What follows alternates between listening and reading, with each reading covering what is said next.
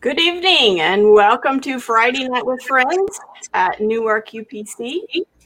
We work hard all week and then on Friday night we sit down with a friend and just chat. I don't have a cup of coffee, but it's that kind of a chat. So tonight I have my friend with us, Dr. Lois Truman, and I'm going to read her very impressive bio here real quick so y'all can know a little bit about how amazing she is and then we're going to talk about her life. So, Lois Truman began her career as an elementary school teacher. She earned her master's of education prior to becoming a school guidance counselor and later worked as a guidance counselor for the Army Education Center.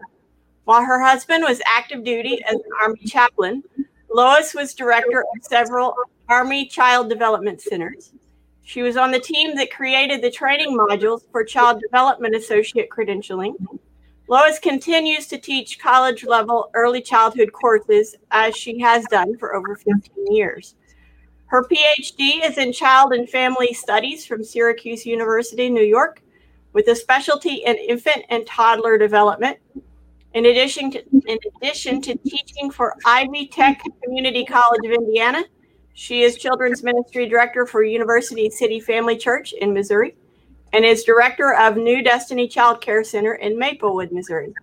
She volunteers in her grandchildren's schools and tutors refugees and immigrants learning English to pass the U.S. citizenship exam.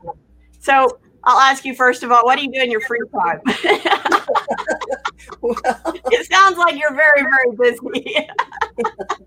well, yesterday I just painted the kitchen. So oh, there you go. You do have some free time. Yeah. All right. No, I can. T- you're. I can tell you're a person that doesn't like to to sit and just eat bonbons. no, I I carry knitting. A knitting oh. with me, so I'm always, you know. Knitting is good. Yes. yes. yes. So what I want to do is start at the beginning. As, as a history teacher, I I heard said one time, the best way to tell a story is to start at the beginning. So, um, tell me a little bit about. Um, tell us a little bit about um, your first few years, where you were born, what was the context? Just share with us. Okay. Well, what you told me in that document, but just tell tell okay. that to the group here. Uh, my my father was um, a minister, and when he married my mom, they went to Richmond, Indiana, where there was a very small group of people that uh, needed a church there because of the rationing during the war of gasoline and tires. So my grandfather had asked him to come there and start, you know, create this church for this group of people that had been traveling to my grandfather's church. So that was in 1944. I had a brother that was born in 1945, uh, but uh, he ended up being born in St. Louis again because of the doctor situation. My mom went back to her home in St. Louis, Missouri, and had him. And then uh, the following year, I was born, and my mom did the same thing. So consequently, I was born in St. Louis, although when I was 13 days old, I went back to Richmond, Indiana, and lived there through the fifth grade. And when my father got a special calling, he had a dream about a man in a like a turban and a robe, uh, asking him to come help them.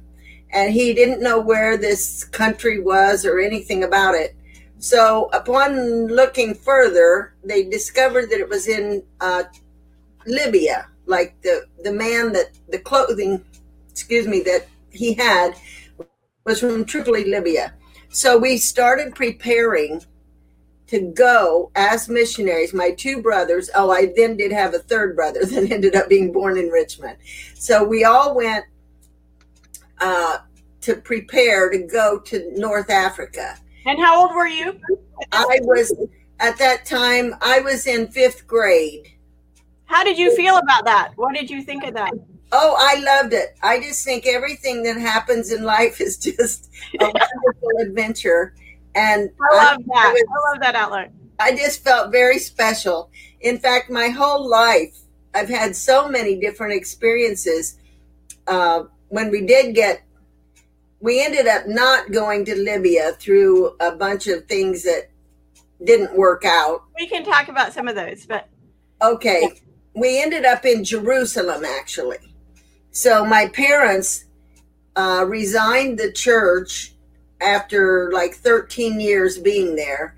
They they resigned and we went to uh, live with we we went spent a year in Indianapolis because there was no missions planned. I mean, you had to raise your own money and figure out your own budget, and there was no uh, systematic way. So this was before the days of PIMs and and yeah. travel deputation schedules and all. I know our missionaries today are very frustrated and hate deputation, but it's much better than it used to be. yeah. Well, I will tell you, I, I wasn't planning to tell this, but I just feel like saying this. Uh, my dad and grandfather took a trip over first ahead to scout out the area. Right. So my mom traveled with the, on the weekends with my, my two brothers and myself, and we still went to churches to raise funds.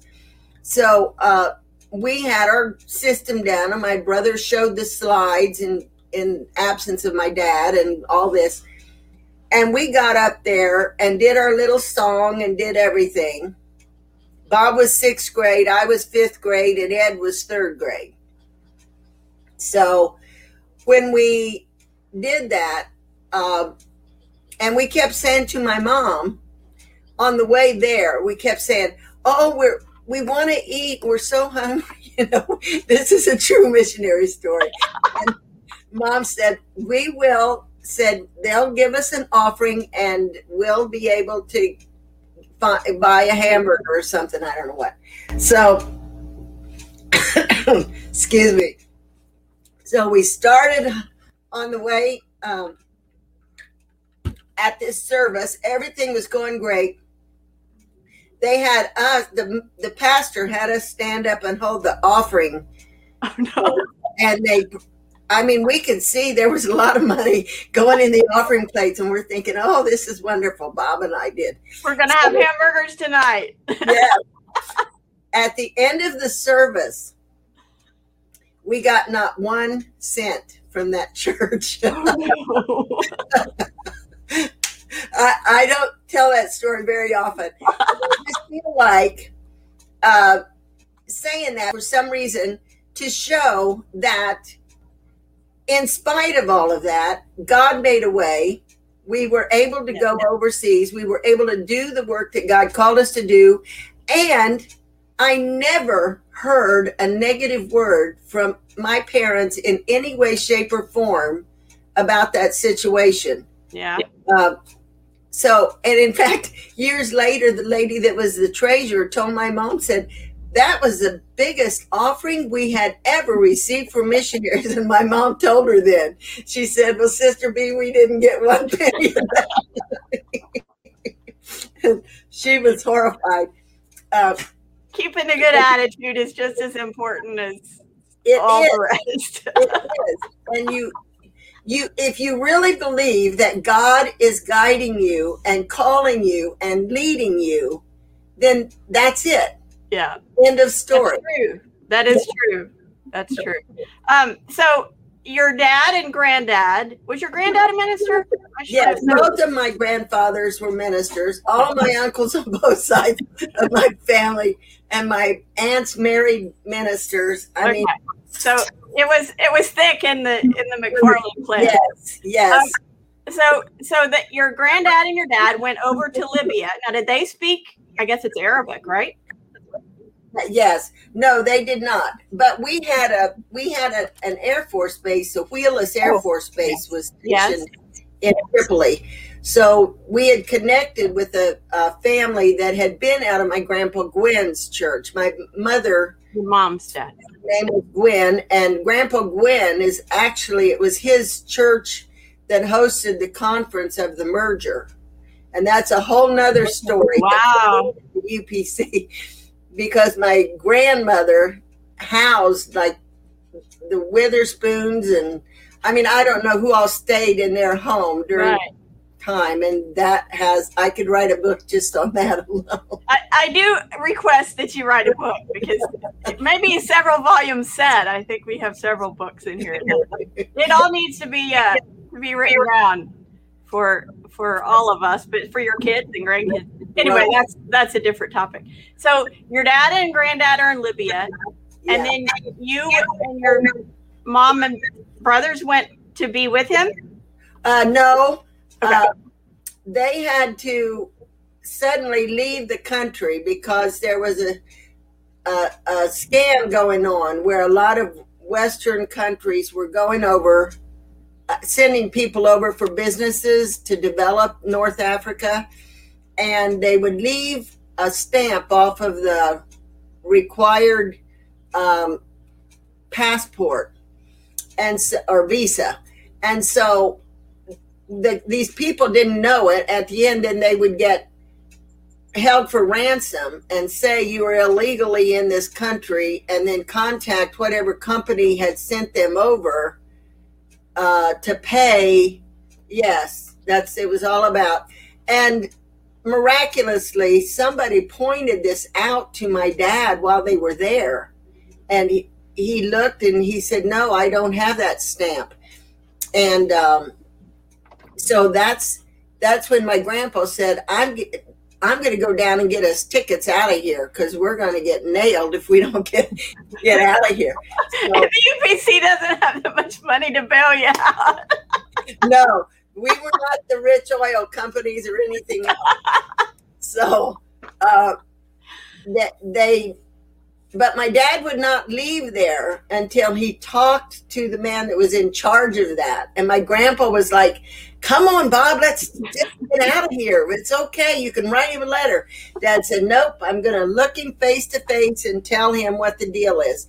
And he did wait all yeah. the whole day. They did not let him see the man until finally it was closing. Nobody else was in the office. The man had to come out of his office. I'm trapped. Yeah. So dad said, Sir, I just want to tell you that I am not like other people that have come over here to this country. God has called me to come here and told me to come here and help your people. And he said, So I'm going to see you on the judgment day, one of these days. He said, I will see you. And he said, You will answer to God for why you blocked his plan for us to come here to your country. And he said, he just slammed his fist down on his desk and said, I will tell God why. And just was very belligerent.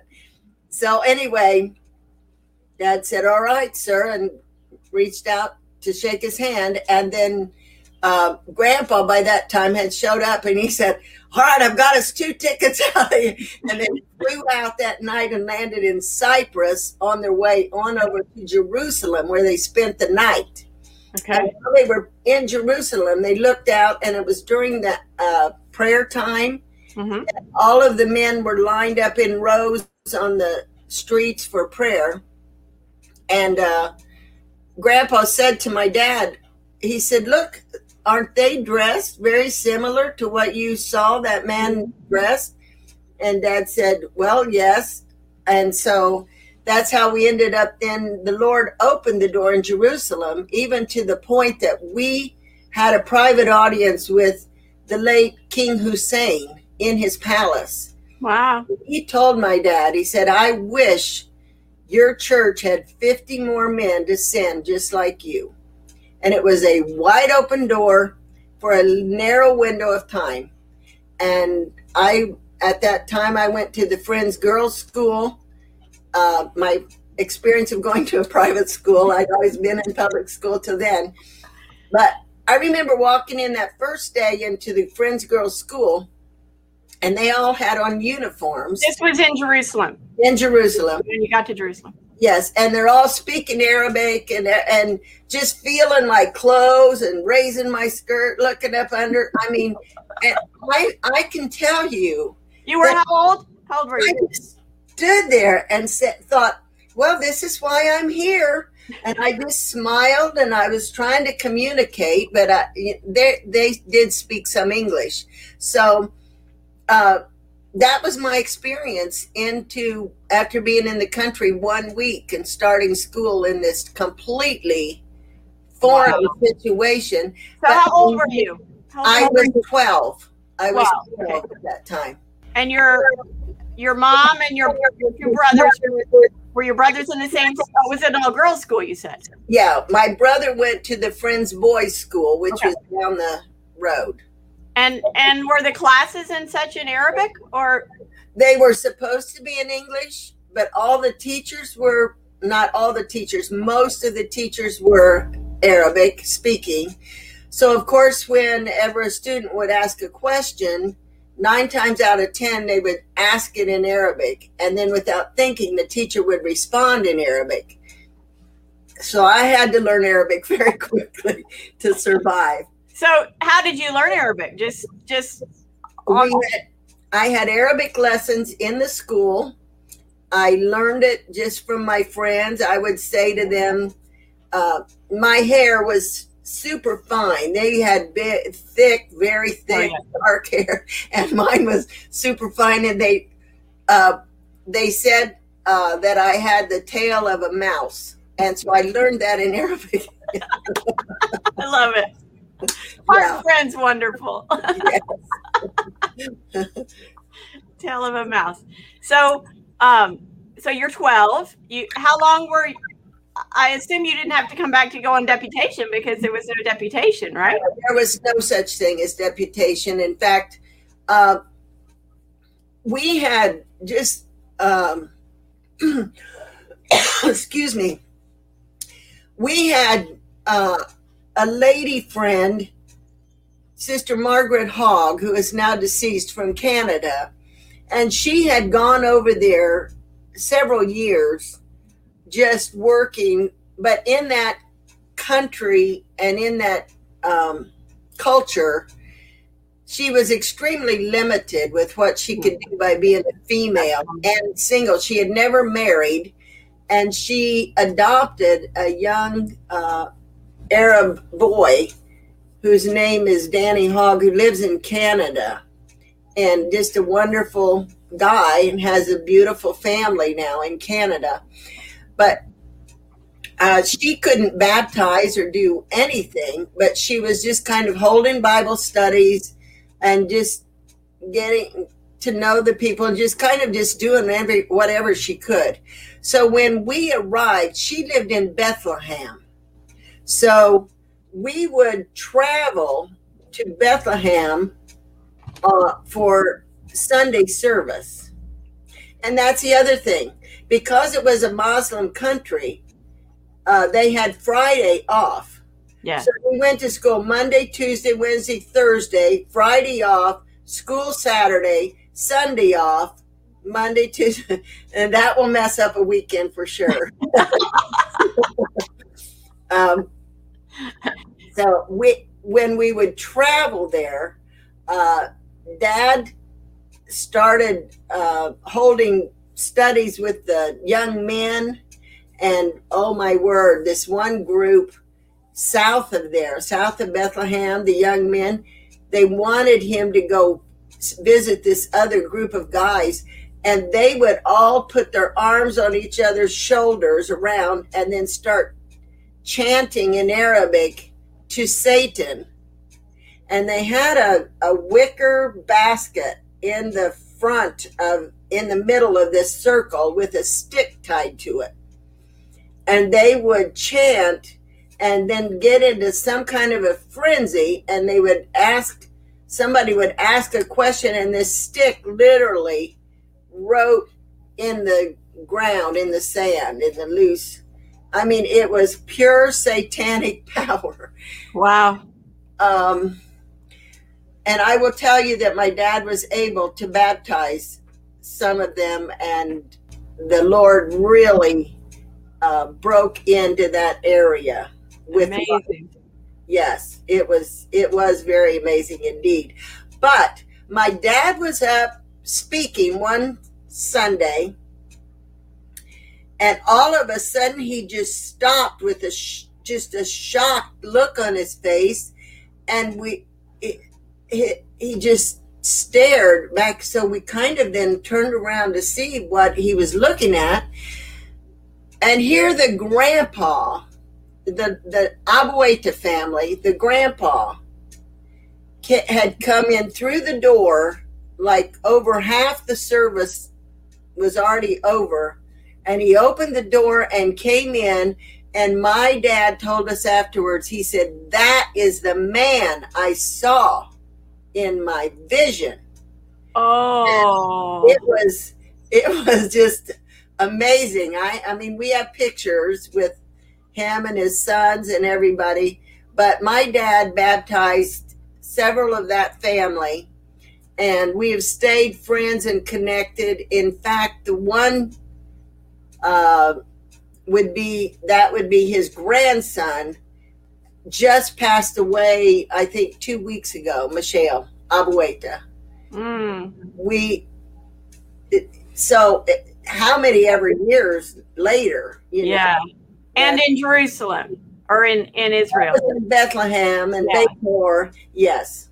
So, so God, even though sometimes the path he takes us is not a straight line.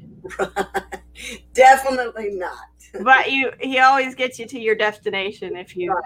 take this step and then that step. Yeah. So I did want to throw this one thing in if I could. Yeah. I before we got to Jerusalem, when they had a requirement that my parents had to go over for three months before uh, my two brothers and I could go over. So we came to Missouri, where my grandparents lived in uh, well, they lived in St. Louis, but they had a country home in Troy, Missouri.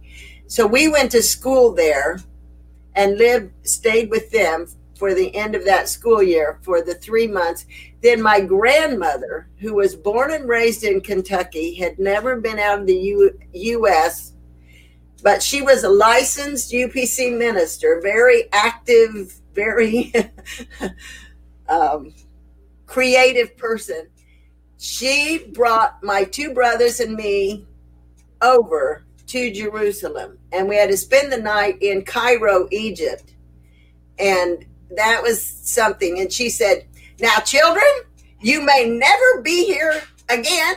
We have got to go see the pyramids and what there is while we were in Cairo. So she hired a taxi and took us out there to the the pyramids. We rode camels. We did the whole. This whole, was in the night. What? This was in the at night.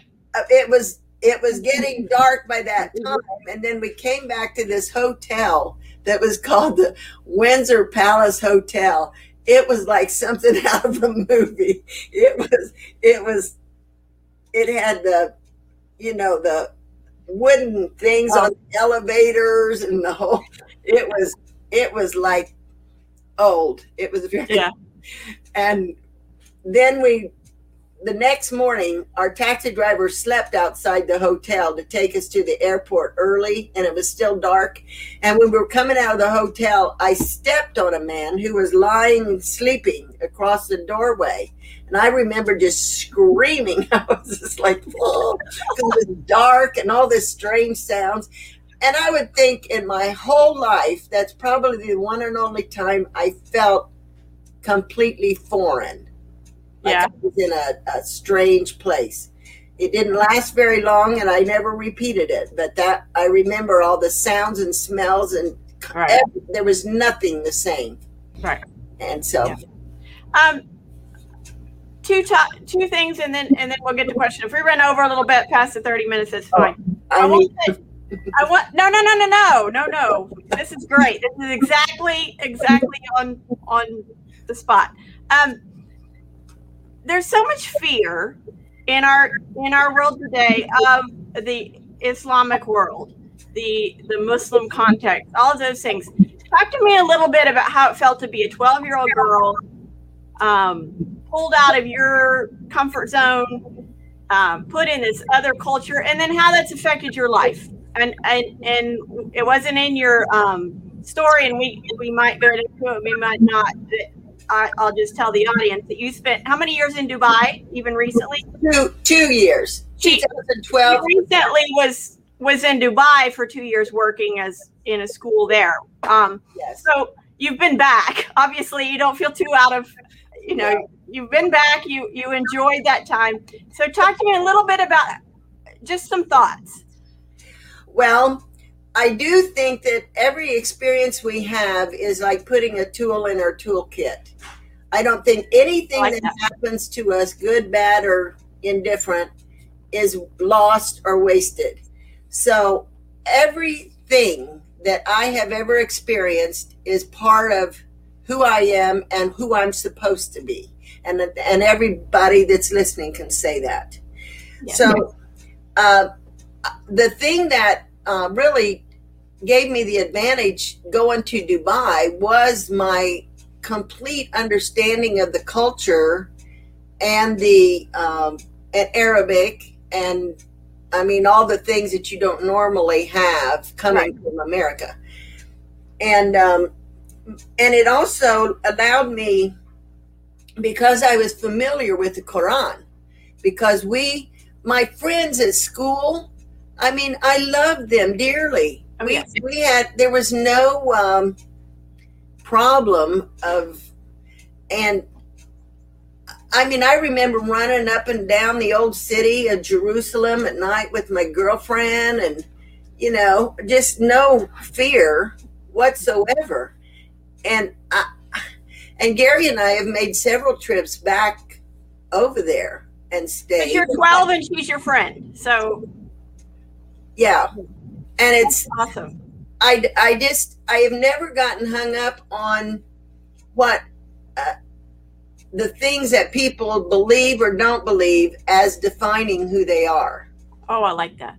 Yeah, because I mean that is not the function of a belief system. Hmm. It's to make us be a better person.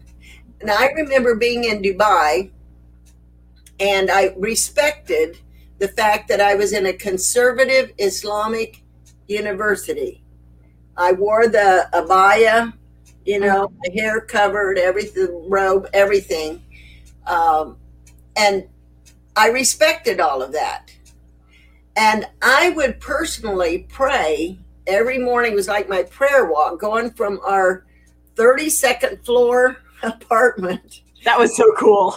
that was so cool. yeah uh, to walking to the metro station and then all the way and just praying every day for God to help me to be prepared to know what I should do, what and to be ready. And there were doors that and they about me believing in um, you know, well the reason they didn't like Christianity or couldn't do that is because it believed because they only believe one God. And I said, Well, guess what? And so I I was able to explain and they said, No, no, you don't You you don't. I said, No, I, I am telling you, I can show you right in the Bible where it says there's and so that opened up because I was answering their questions. They Right. posed the question, I just gave the answer. And I was respectful the whole time. And um, I will say we still have some of those discussions going on to this very day. Well, that's that's awesome. My husband always says that a witness is a person who's called on the stand and asks questions, and you simply answer the question. You don't set the you don't set the agenda. You don't you know make the rules. You just simply ask the questions, and I like that. Yes. Um, okay. Last thing, and then we'll then we'll go to some questions. I see we have some popping up already, and that's wonderful. If you if you have a question, go ahead and put it in. Um, tell me the story about leaving Jerusalem, because Uh, for some reason you had to leave Jerusalem.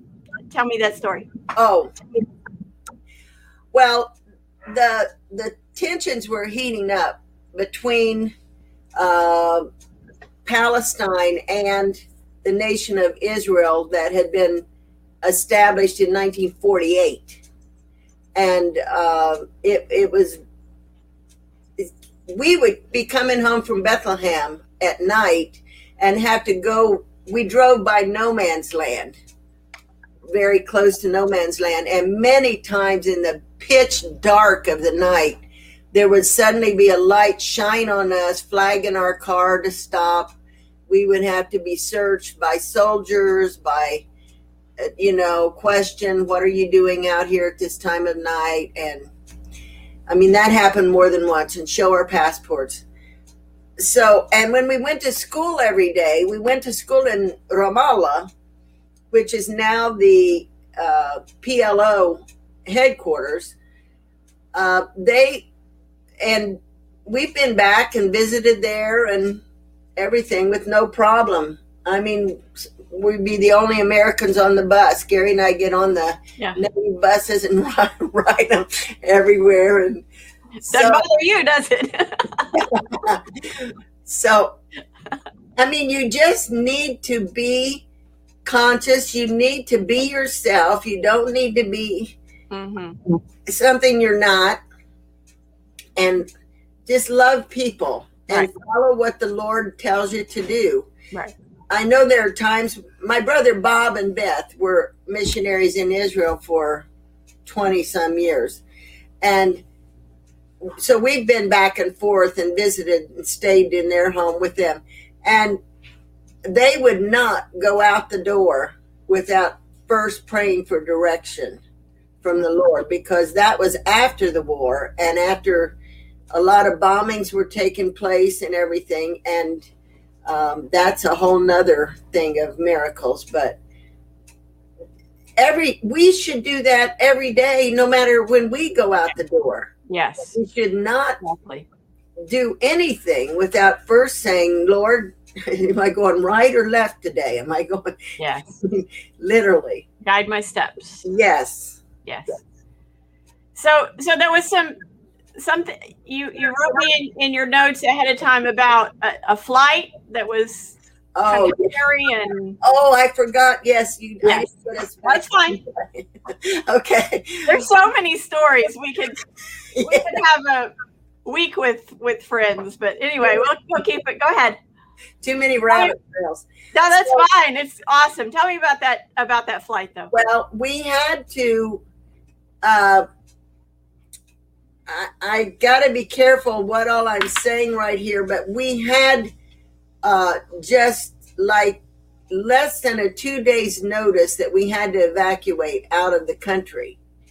And this was all on us. We didn't have anybody watching out for us or anything. So my dad, and by the way, this was a young Muslim guy who my dad and grandpa befriended when they were in Jerusalem back in 57 to be their guide. Okay. And he we are still friends to this day, very close friends. And uh, he came and told my dad at 11 o'clock at night that we were going to have to leave because he worked for the CIA in Jordan and he said there's a rumor that you are a spy. Mm. They had some word that we were somehow connected with Israel or something. I don't know what. So, uh, he, we, Dad, the next day ran down to the uh, chartered plane situation. It was Presidential Airlines, and it was a chartered private airlines and he said, I need seats for five. He said, We don't have any. And dad said, Please, if you get any, the first time you have five seats, please contact me. So then he came madly back home the, uh, and then started, we started through our network to contact people to buy the furniture, buy the silverware, buy everything so that we could have the money for the tickets, even. So um, the Lord sent an, an American Arabic family had just come over and they needed all household everything. They came in and just bought everything lock, stock, and barrel. So then this young man, uh, Yahya, said, I will sell your car for you because you there's no way we could turn over a car that fast in that amount of time. And he did and sent the money later. and then um, we just finally, I remember the frenzy and frantic everybody trying to do and selling and people it was happening so fast. I was really kind of oblivious to it. I didn't have any sense of how serious this was. So finally dad just then soon as he got the money the guy came from the travel agent and said yes we have five seats so this plane was an old propeller and so they had three seats on one side and two seats on the other. So they put our family of five on the wings. And they said, if you, if we need to evacuate, you will be the first out. And Yay! Yeah, we're like, oh, okay. So, so we, we uh, I remember looking out the plane window and seeing big rings of r- rows of oil just streaming down the top of this wings. And I said to Bob, I'm like, look at that. Look at that. well, I didn't know what it was. I said, that look at that black stuff, you know, that's running on the wing. He's like, that looks like oil. Well, anyway, so we the plane was completely loaded with all mostly Muslim women and children, all Arabic speaking. We were the only Americans on board. So when we got to, we we took off, and then we got to Rome, and we're at some airport none of us had ever seen before. It, looked like a closed down airport there's nothing open, nothing. We were just sitting out on the runway, and they said we have to get a, a part, something for the engine. Okay, and they brought us some hard crusted bread and cheese to eat while we all waited. Then we took off from there and went to uh, Belfast, Ireland. And same thing, it was not the airport that we were that we knew still, you know, no red flags. We're just going right along. we got in that airport and uh, waited and waited. And finally they said, okay, you can board now. We got back on that plane. And we had not been gone very long from the airport. And uh, one of the, stu- we, we changed crews there and picked up a Scandinavian crew. And th- one of them came up and said to my dad, uh, we think we need to be ready. The pilot is going to fly over the water so that we can evacuate on over the water. You know how they tell you how many times have you heard your seat yeah. is your flotation device and all that. Well, it got real, huh? and the issue was it was an 88 passenger plane, and we had over 100 people, 100 bodies on board that plane. By that time, babies were crying, the air pressure was fluctuating low, and I mean, your ears were just, it was terrible. We were out of water. Uh, I mean, I can't even describe it and when I think now about if I had been the parent instead of the kid, I think if I was my mom, I would be terrified. But she just, she and dad both just kept us very calm. And my dad, I remember looking over at him and just seeing him praying, praying, praying. And then when the stewardess came up and told him that, uh, she said, and you'll, I'll need you to interpret to tell everybody what is going to happen. Well, my dad said to the everybody on board, he said, Our plane is in trouble. We are all going to have to pray to the name of Jesus Christ. He said, Everybody start calling the name of Jesus Christ because our plane has got to be fixed. And I mean, that whole plane we, you could hear everybody, Yeshua Mashiach, Yeshua Mashiach, everybody on the whole plane and some were crying. I mean, by that time, everybody knew something was Right. bad wrong.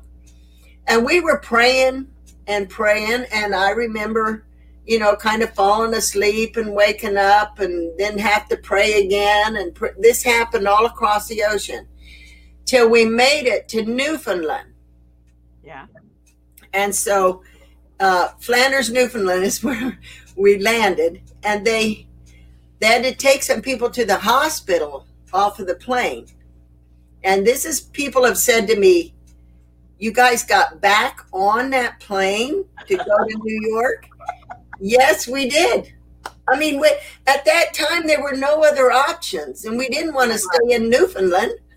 So, why, I stay in Newfoundland for a little while. yeah, I guess you didn't have money or whatever. So no, I mean you're stuck. yeah, You Wow. and God. That's what it amounts to. yeah, Well, we finally landed in New York, and uh, my grandmother happened to be at a snack place at the air, airport in New York, and she heard these two guys talking and said, "Can you believe it? That plane made it." And and the guy goes, "Oh no way! No, there is no way." He's, "Yeah, it's landing."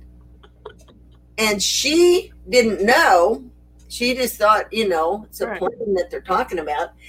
When we hit the runway, I mean, there were fire engines, red lights, everything, spraying water, doing everything. They thought it was going to blow up, and they they got us off. I remember just they opened chutes and everything to get everybody off the plane as quickly as possible.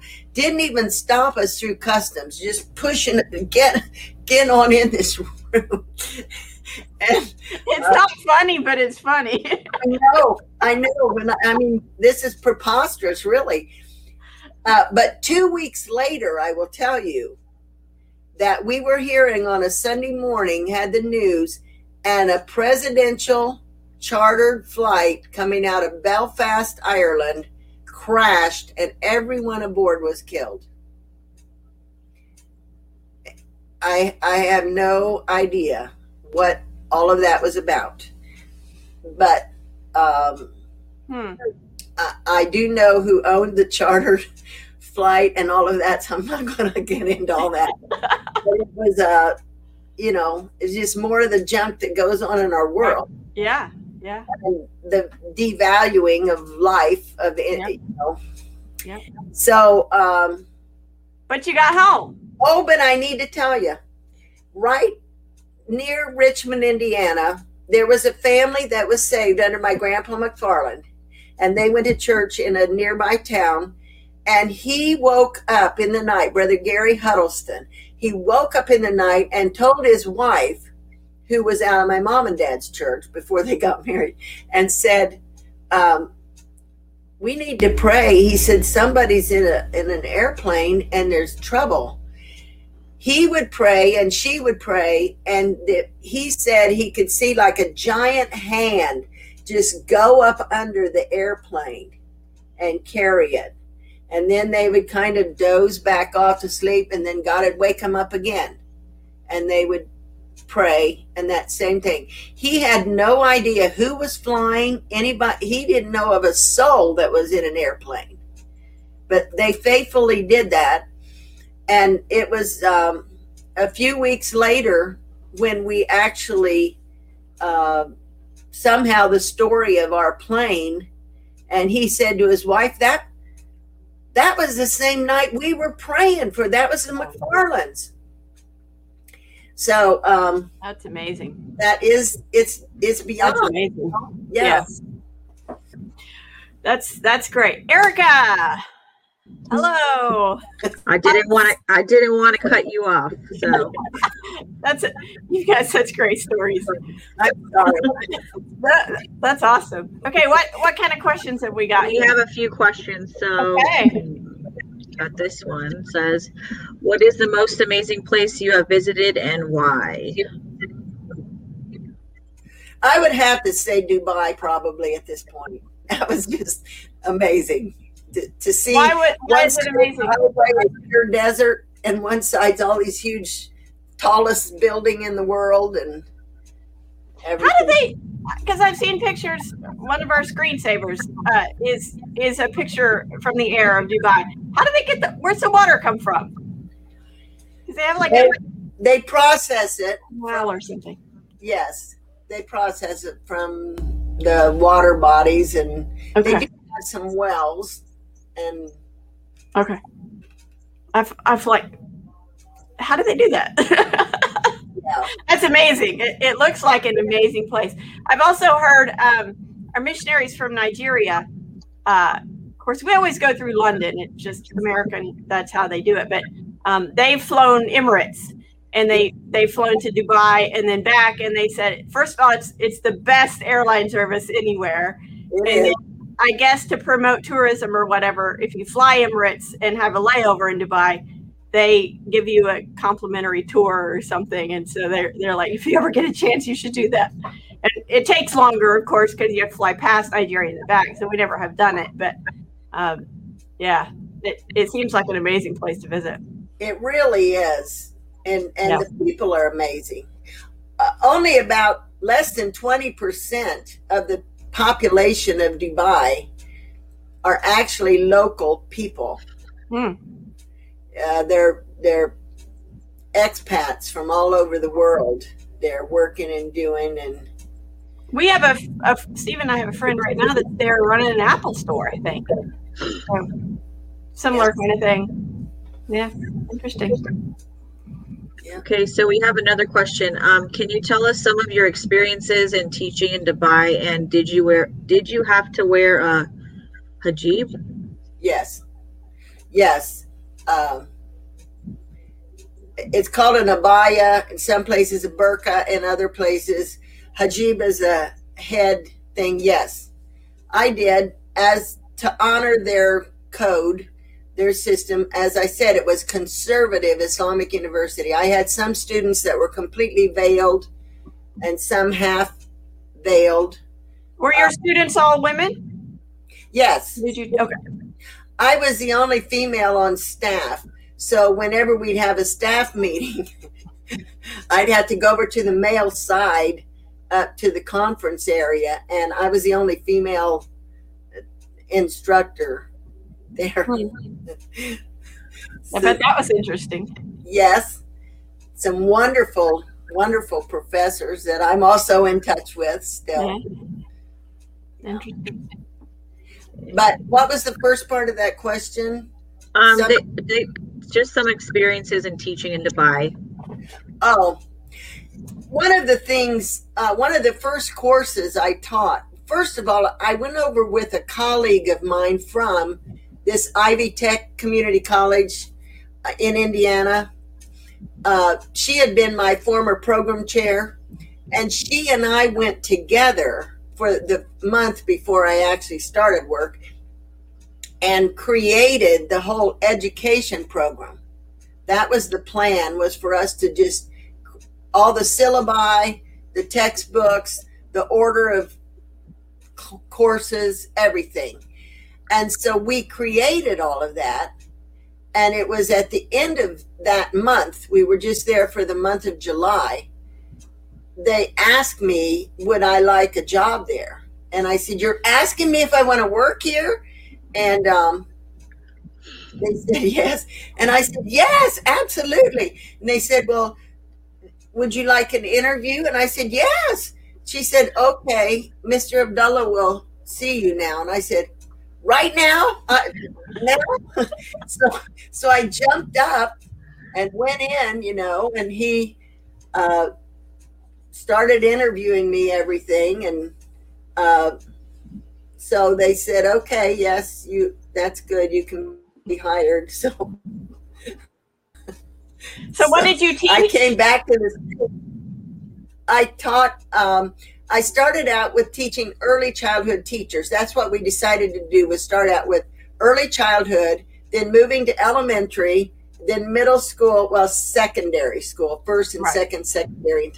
So uh, I created a, a lab early child care center there for the students that could use, and it could be used as a lab place for the for the oh baby yeah, for the um, students to go in and do practicum. But it was very tricky because I couldn't show any image of any animals or any human. Mm. Very conservative. And so I had to, and and at first, um, the mullah told me no music. I said we have to have music. You cannot teach some things in early childhood without music. And I said it will not be entertainment. It is only education, and it's to learn different things. And I demonstrated how you could rhyme certain things or whatever. So, and I even remembered some of my uh, early from Jordan songs about the bis, the cat, and different things that I could say to him. So, anyway, we got all of that organized and done. And then my first course to actually teach was Psych 101. And in that culture, it is it is like almost anathema to talk about mental, you know, checking your brain or your mental health or what. It's right. like so I started out by having them do um, the oh my word the personality test that everybody oh. Myers Briggs. Yeah, Myers Briggs. And we had to do that. And then I did several others that they would go in on the computer and they're like, oh, you know, this is, this is got my profile. So that was an interesting thing. And I got to do a lot of experiential, hands on things teaching. It it was most enjoyable. We just had a wonderful. That sounds amazing. Yeah. But again, I would not have been able to do that if I did not have the formal required education. Right. To do that. So I put a plug in for that too that uh, if God is calling you toward a certain degree to plan and and prepare yourself, that's what you need to do whoever yeah. you are out there, that's what you need to do. It's not all just experiences. No, you've got to have a piece of paper. A piece of paper, yeah. All of my stuff, like my degrees, uh, wedding, uh, marriage certificates, birth certificates, had to be what's called attested. It had to go through, they have lawyers that this is all they do. Well, I wasn't going to pay a lawyer to do this. I'm saying, uh, how hard can this be? we did it and I got a little system down, but you have to send to the original place where you were married or where you were born and and get that certain stamp and then there's a little fee like in some places it's six dollars or somebody else so i made a whole packet and i put sticky notes on there after you after you complete this please mail this next envelope and I had them all addressed where the next one went, the next one went. but it was that was crazy. Huh. That, that is something you don't know that you have to yeah. do. Huh. Interesting. So we have another question that says, "Have you witnessed or experienced any miracles?" Well, we heard some already, but yes, I had. Um, I was diagnosed with lupus when we came back when I was 15, 15, 16, somewhere in there. I was diagnosed with discoid lupus, which is like the skin. Uh, I had the butterfly rash and all of that. And then I went into systemic lupus and I had to go on heavy prednisone and uh, some stuff, the hydroxychloroquine and everything else. And they, so that was for years i did i would whenever we decided to have a child i would go off of this medication and try to get my system cleared out from it before i would try to become pregnant and you know everything worked around this and pray and there are times that i couldn't even function And the worst I was when we were assigned to Germany and our kids were still small. I couldn't even stand up. My joints were just, well, I couldn't, I would just be in the bed, just almost delirious. So, um, and that's when two different chaplains' wives, Church of Christ, not the miracle believing kind, and um, a Nazarene, Wesleyan Nazarene lady, chaplain's wife, they came in and prayed for me, and God relieved my situation where I could at least get up and start functioning. And then um, we we were stationed in New York, in Waterloo, New York, and at Seneca Army Base, and I went to the ladies' conference in 1990, I think it was. Brother Lee Stoneking was speaking at this ladies' conference of about a thousand people. And as he was speaking, and I didn't know anybody there, I just knew Sister Robinson, who was the pastor's wife, but she was off flitting around somewhere doing something. And so I'm sitting in this huge sea of ladies by myself. And as he's speaking, he said, Someone is needing uh, healing here. well, in a group that size, you'd think about half of them would be jumping to their feet and flocking. Nobody moved, which I was like, this is really weird because everybody's got some problem. so, so um, then he went on. I'm sorry about that. So then he went on speaking. He stopped again, looked right in the section where I was sitting, and said, Someone in this area needs healing for lupus. So I stood up, walked up to the front. I'm so sorry. That's fine. Don't worry about it. And so he prayed for me. very calmly prayed. oh, this is awful. Don't worry about it. We're friends. Okay. you can cough here to chat. Yeah. uh, and he said, Do you want your healing? Mm. I said, uh, Yes. He oh, said, Yeah. I'm telling you, you can't waffle on this. You either decide that you're going to accept God's healing because He wants to heal you today. He said, so you either accept that and then you don't keep treating and doing and acting like you said. Mm-hmm. well, I knew on prednisone and some other medications, you graduate up to where you are, then you graduate oh, down. Oh, yeah. You yeah. not stop this stuff cold turkey. I knew that. And I said, yes, I, I, mix, I want that. So then I went back to my seat. There was no big hoopla. I mean, it was very quiet, all of it. And I had a little talk with the Lord, Lord and I said, okay, I know I'm not supposed to stop this cold turkey, but I feel very strongly that I'm done. This is it. You've touched me. The lady that was healed by Jesus, when she touched the hem of his garment, she was instantly healed. And I said, So I'm accepting that. I completely stopped every medication. That was it. I mean, I had the moon face syndrome. I was, you know. Yeah. So when I got back home, I told my doctor, oh, he was so mad. He he said, I will not have you as a patient. I said, I understand that, sir. I, I clearly understand what you're saying. But I said, there's no way I could explain to you why I made this decision and why I'm sticking with it.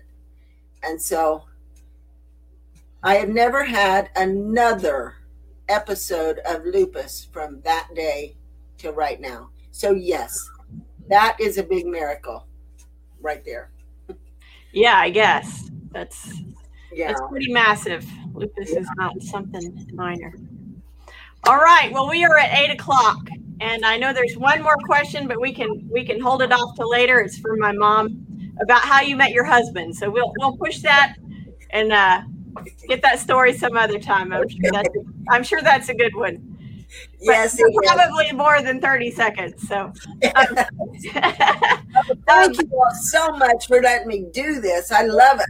It has been awesome. So let me close out by saying if if you would like more information about our church or just want to go uh, nose around, uh, newarkupc.info is the place to go to make a request for to get baptized or prayer requests or testimonies. There's uh, old old uh, videos on there. You can see all the stuff we put up over the past year online song playlists, all kinds of wonderful resources. So newarkupc.info is the place to go.